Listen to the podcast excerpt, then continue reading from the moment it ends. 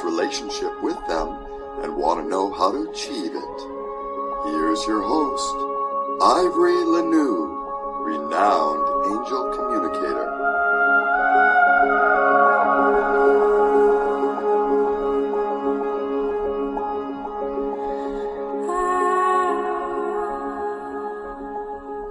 Do you want to know more about angels? Are you ready to level up your spiritual journey? Then you are going to love my Inner Circle and Patreon. Membership includes great benefits like virtual workshops, mentoring programs, topical videos, interesting posts, a supportive, like-minded community, discounted sessions with me, and access to a library of videos and posts on topics you care about like angels, spirituality, healing, and personal growth. Join and begin your spiritual expansion today. That's the Angel Room Inner Circle on Patreon. Hi, thanks for joining me today. The topic is spiritual minimalism. And first, I'd like to say hello to my listeners in Rogersville, Tennessee. I'm so excited to have you here. Uh, thank you for tuning in week after week. I see you out there. Let's jump into this. I, I'm just going to say for years, I have said that minimalism is part of spirituality. And I'm going to explain to you what I mean. What is it? What does it mean? How it really can change your life. And I, I want to make it clear how that can happen. Part of a spiritual journey is coming to a point where you realize that material things are not fulfilling you. You pull back from the rat race and begin to focus on the aspects of life that truly matter. During this time, many people find themselves getting rid of stuff. I know I did and do. And I'll share that with you later. But people realize that having clutter around them is uncomfortable. It affects them energetically, and certainly it makes it difficult to focus. So they might put things away. Let me turn the light up a bit. It's a little dark. Donate a bit. Keep the house cleaner. As they continue their spiritual journey, they, they feel moved to reduce the stuff around them even more. It does become stuff, not cherished belongings, but just stuff. And for some people, they, they reach a point where they even want a smaller home as well. And I believe that that's part of why the tiny home movement is growing. It's not just about paying less rent, but having lower rent and utility costs does free people up to have more fun in their life, to pursue their interests, save money, take classes, go on retreats, find themselves, live life more fully. I want to share with you a story that I found. It's on a website I follow, and I'll, I'll tell you what that is a little later. Um, it illustrates one person's very powerful experience with spiritual minimalism. Here we go. On a website called The Fun Life, uh, Renee Bennis, who I follow, says she admits that when her family lived in their thirty-four hundred square foot home, she was already kind of a minimalist.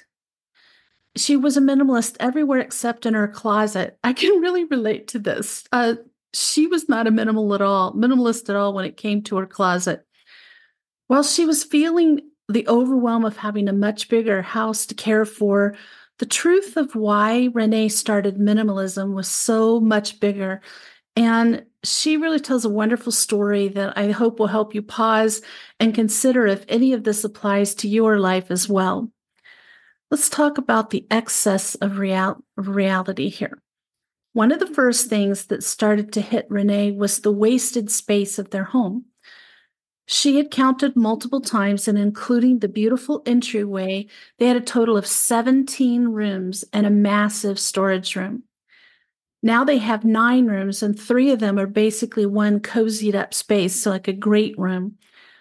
Her entire life, she had dreamed of having a beautiful, grand home like this. It was everything she'd always fantasized about, especially whenever she saw someone who had a home like that. In her mind, people who owned these big houses were further along than her. They were happier and better off. They'd made it, and this was happily ever after. Uh, funny thing about happily ever after is Renee remembers a moment when she was around four or five And her mom was reading her a story before bed. And of course, at the end, she said, and they lived happily ever after. Boy, I sure remember hearing stories like that from my childhood, too. So Renee asked her mother, does that mean they were happy forever after? The idea that once people collected all the things, the prince, the man, the home, the castle, the clothing, they would forever be happy. It made her so excited. She really clung on to that. At this time in Renee's life, everything had been pretty great, but she still clung to that idea of reaching this final destination of happiness. After that, life turned into one sucker punch after another, but still some part of Renee believed that happily forever after was still attainable, and the more stressful her life got, the more she wanted that happily ever after. Renee remembers being a kid when one of her divorced parents were both in the middle of a second divorce, and this was when the movie Father of the Bride came out. I remember this. In the movie, Steve Martin's character, George Banks, says very passionately, this is our house, twenty-four Maple Drive. Annie was just in grammar school when we bought it. A few years later, we had a surprise package, our son, Matt. I love this house. I love that I taught my kids to ride their bikes in the driveway. I love that I slept with them in tents in the backyard. I love that we carved our initials in the tree out front. This house is warm in the winter, cool in the summer, and looks spectacular with Christmas lights. It's a great house. I never want to move. But the thing I think I like best about this house are the voices I hear when I walk through the door. So as a kid with divorced parents and parents divorcing her step-parents, Renee heard that quote, and all she heard was, this house made all these wonderful things possible. So when Renee and her husband would do their own Christmas Eve tradition of driving through neighborhoods, looking at Christmas lights, the ones that looked like the Banks house in that movie were the ones that really stood out to Renee. She would hug her hot cocoa a little tighter, lean in toward her husband, and say, that's my dream home. Little did Renee know that a subliminal message had snuck into her brain as a kid and convinced her that this particular style of house meant a happy family. Growing up in a lot of dysfunction, there was nothing Renee wanted more than a happy family, and she believed that a house was part of making it happen, a particular type of house. Um, Renee had so many people visiting, and all of them would want a tour of her house, and it was these tours she gave that led to her realization that maybe the house wasn't what she wanted. It was funny how when she moved into a big house, people wanted to get a tour. They got more excited. They looked at her family differently, talked to them with more respect. She didn't like it, but this was the truth. What Renee quickly came to realize was that she got bored of hearing herself talk about their house. She remembers walking through the main level, and then when she put her hand on the basement door, she felt this terrible feeling of, ugh, are we still doing this? The enjoyment of showing off her house, her perceived status, was really short-lived, and it was starting to feel, in her words, gross, boring, and excessive. This feeling of excess spilled over into Renee's photography business, where she was continually collecting more and more backdrops and props and feeling this underlying feeling of grossness about all of it. Again, her word. To top it off, her days as a photographer seemed to quickly feel full of fake smiles and forced togetherness. Once we realize that one aspect of our life isn't true, wow, we it's like dominoes. We start seeing more and more. Those things start falling over and we see the reality. Her reality with her work as a photographer was that most of the families were laid back, gracious, and loving, but there were too many people screaming at their kids, their husband or wife, all in the name of getting a good photo. Later, these families would share their photos on social media with like a live, laugh, love quote, and, and Renee couldn't help feeling like it was all a lie. Much like social media in general, where, you know, people show their best part of their life, the best selves, the best aspects of their life. As a mom who's well known to have her own occasional freakout, Renee was not trying to say these parents were faking it or they weren't grateful for their family and children, but still, it all started to feel fake to her. And I'll tell you, that is a sign that you are disenchanted with that aspect of your life. You're not passionate about it anymore. It's you're starting to get the nudge to do something else.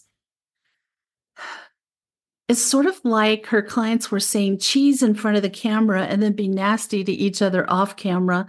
And then she felt like she was faking happily ever after, and she was feeling it on every level. You are, because you're listening to this show, watching it on YouTube, you're likely someone who allows yourself to be led by your intuition frequently. And, and it's natural, it's great, because that's how we are meant to self-guide our lives. Animals exist with much less rushing, stress, and anxiety than humans do. And that's primarily because they follow their instincts.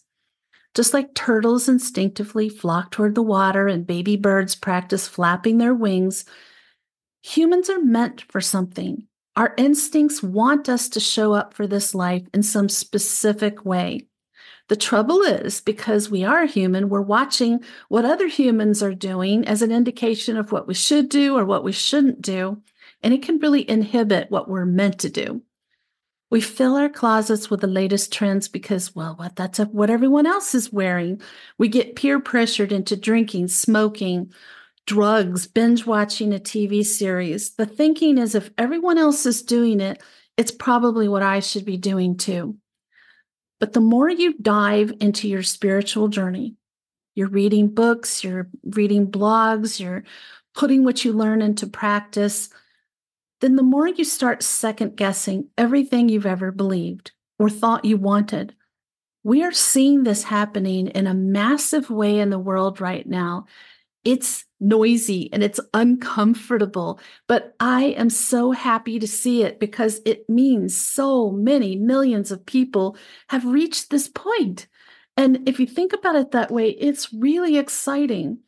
So if you have a feeling that you were made for more than what you currently are, something different than what you're doing now, that your life is meant to be different, you probably are. Maybe you're sitting in your home right now, and it's a home you've always dreamed of having. And then now you're overwhelmed by the idea that all these thoughts, dreams, and ideas of a fulfilling life might be coming from a higher source. What you were meant to do was etched into your D N A, and yet you've been ignoring it. Why are you ignoring it? Possibly because everyone else was ignoring it. And of course, everyone's been telling you that any big hope or dream you had was unrealistic and impossible. I've been through that a lot too. They said things like, stick to something more solid, more practical. Heck, I got that when my angels told me to leave the field of mental health. I was at the peak of my career, very well respected, loving my work. And they're like, now you got to move across the mountain. You're going to move to Sedona and do your spiritual work full time. And I was not happy about that. But I'm so much happier with my life and my work now. Like, it has been just an absolute joy. So, you know, I'm on the other side of one of those and can tell you from experience, it's worth following that kind of guidance, even if you're scared. The thing is that when you get to this point on your spiritual journey, all of that kind of practicality can leave you feeling like you're drowning. You're just doing what everyone wants you to do, what everyone thinks you should do, what everyone else is doing. It's like you've been gaslit into believing that where you were was where you belonged. But that's really not necessarily true, really very rarely true. Every fiber of your being might fight you on the idea that maybe you really do have a purpose. A small voice inside keeps whispering hope. What if you just tried? What if you attempted living life how you really want to? Things might fall apart, yes, but they kind of already were. So you might as well try. I can tell you that things will come back together in a new, improved way you cannot even imagine. This is where spiritual minimalism really comes into play. If I had been filling my life up with what everyone else said I needed, I would be an English professor at a university. If I was dressing for everybody else in my life, I'd be sporting conservative outfits and muted shades. You can see that is not me. If I was chasing what everyone else said I should go after, I'd be working for a corporation, driving a fancy car and have a house full of the newest electronics. But that's not in alignment with who I am now. Those things just don't excite me. So where to begin? If you want to start with one room and make a big difference, consider heading to your closet, or a closet even, like a coat closet is a good place, or a pantry. Coat closet's easier. My closet was not where I began, but it's a place I revisit twice a year to ensure that it continues to be decluttered and streamlined, and it has room to go. It's painful for me. I really do like my clothes. When I started on my closet, I want to say I immediately grabbed a garbage bag, headed to my closet, and I did the most decisive, intense decluttering ever, but that's a lie. That did not happen. I've done it in stages because I love my clothes. I removed a third of my clothing from the closet and my shoes and accessories, and I gave them away or donated anything that doesn't suit me anymore, things didn't fit great, and items I hadn't worn in a long time. I mean, let's face it, my daughter and my sisters get on me because I had uh, quite a bit of clothing from the eighties and nineties. They're like, oh my gosh. And yes, styles do roll around again, but what's the likelihood of a cropped pant leopard jumpsuit coming back into style again? Yeah, that's for real. That's not made up. So those things are now gone. You'll, all my family will be glad to hear those things are gone. And I only kept the items that made me feel the most comfortable or happy to be in. I'm at an age where comfort is absolutely most as important as style. But those things I gave away, that was an impressive pile. And it made me feel really proud of myself that I could let go of that, because it is being ready to let go of memories, of hopes, some hopes that are unrealistic. Am I going to lose three dress sizes at this point? Probably not. Get rid of those things. What are you doing? So it, I got rid of the rest, and it felt it felt great to have the energy attached to these things that I didn't need anymore, just be out of my home. It also felt really good to see my friends happily go home with an armload of new clothing that they loved. It was a win-win. Currently, I'm in what I call self-imposed clothing freeze, and I began this last year. I don't know how long this will continue, but it feels good and right for, for now. I do not buy any clothing, shoes, handbags, or accessories or jewelry unless something imperative to my core wardrobe wears out. It hasn't happened yet, and it's been about nine months, but I'm holding fast, and it feels good. Like, part of it is self-control.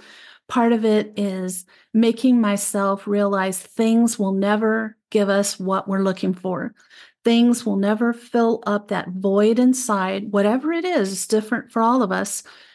What we're looking for is not in those things. So that is just so important. And until you stop accumulating those things, you can't realize what it is you're really trying to find and put your energy and time into fulfilling that. If you decide to do something like a clothing freeze, it's okay to swap clothing with someone. You give them a top or a pair of pants. They give you a top and a pair of pants or a pair of pants. As long as your wardrobe is not expanding, it can stay the same, and you're still on a freeze. So I want to get back to Renee's story because I found it so compelling, and I'm going to tell her that I'm talking about this episode. I'm hoping to get her on the show because I'm so passionate about what she's passionate about. She says the continual letting go process brought her to an epiphany one day, a moment that would forever change her life.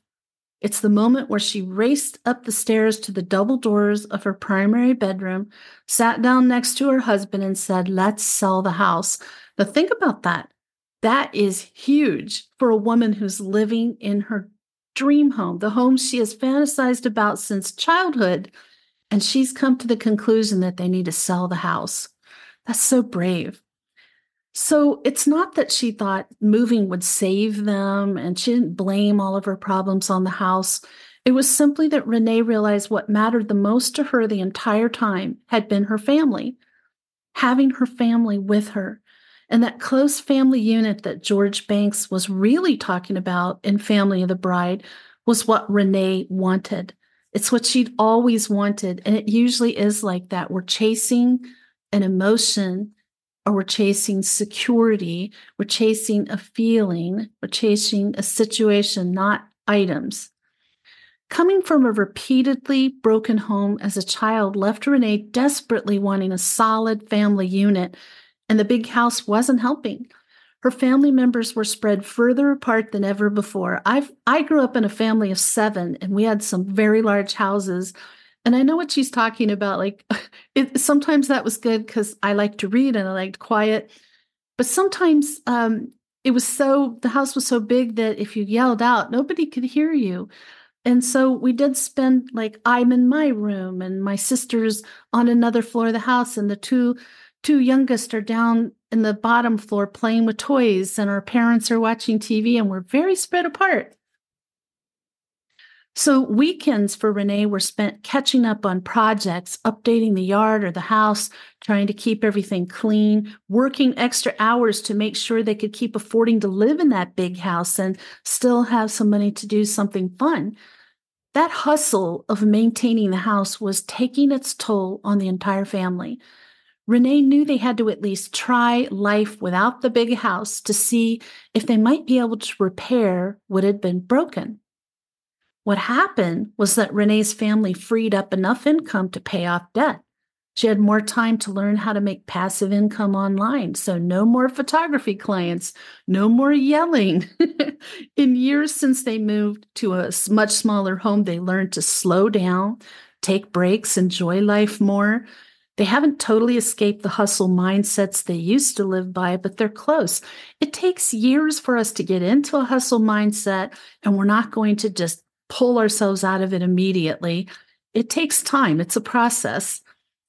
With less stuff to maintain, to pay for, Renee's created work that feels meaningful and fulfilling for her.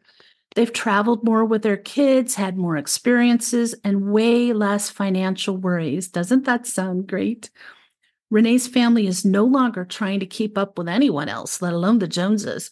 They are just focused on living their lives in their absolute best, most fulfilling way they possibly can. And for them, it feels amazing. She didn't start minimalism as a way to get more organized or to clean less, but that definitely was part of it. She started eliminating stuff from her life so she could spiritually connect on her inner calling on a deeper level.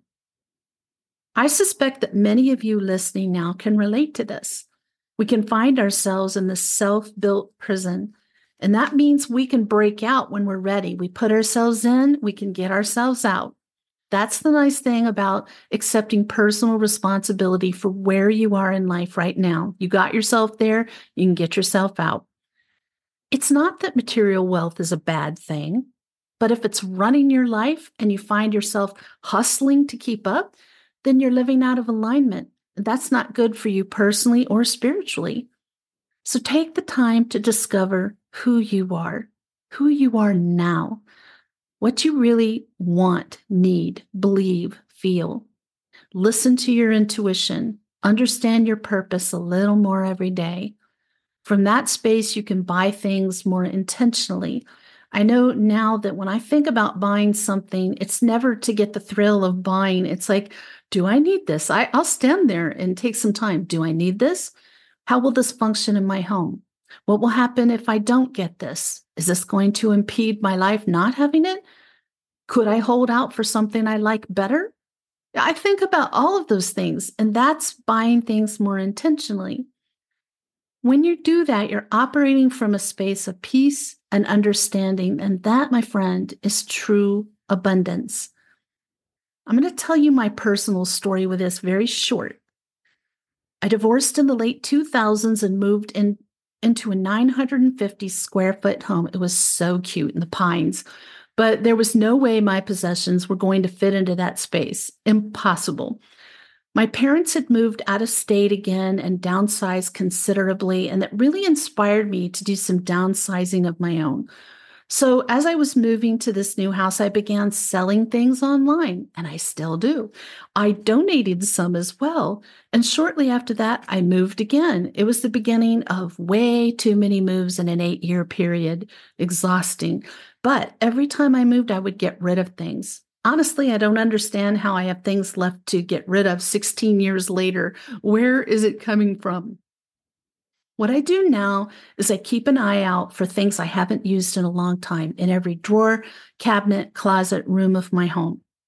I store them in a box in my garage, and when it's full, I donate it. Easy.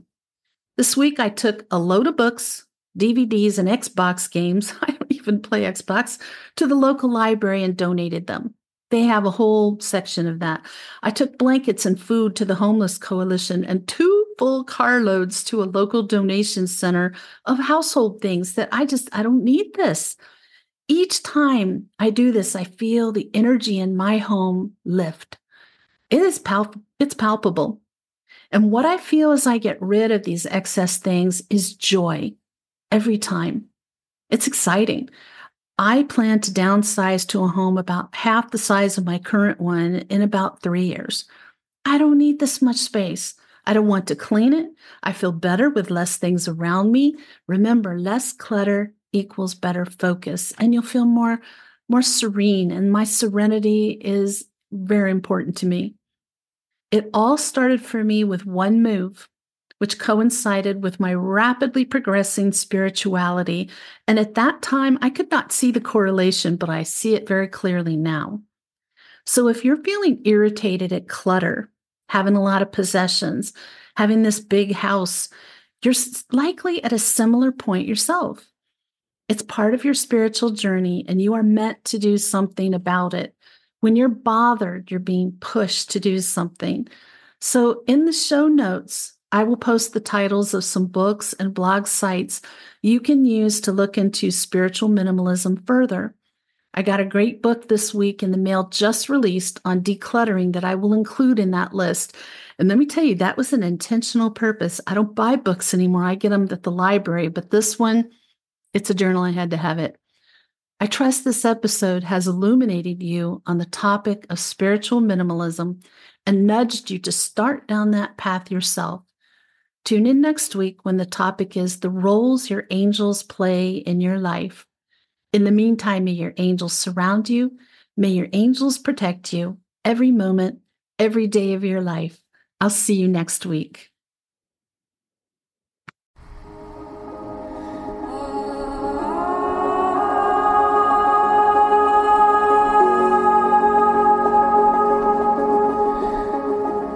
You've been listening to The Angel Room with Ivory Lanoue. Tune in next Sunday at noon Arizona time for another enlightening episode.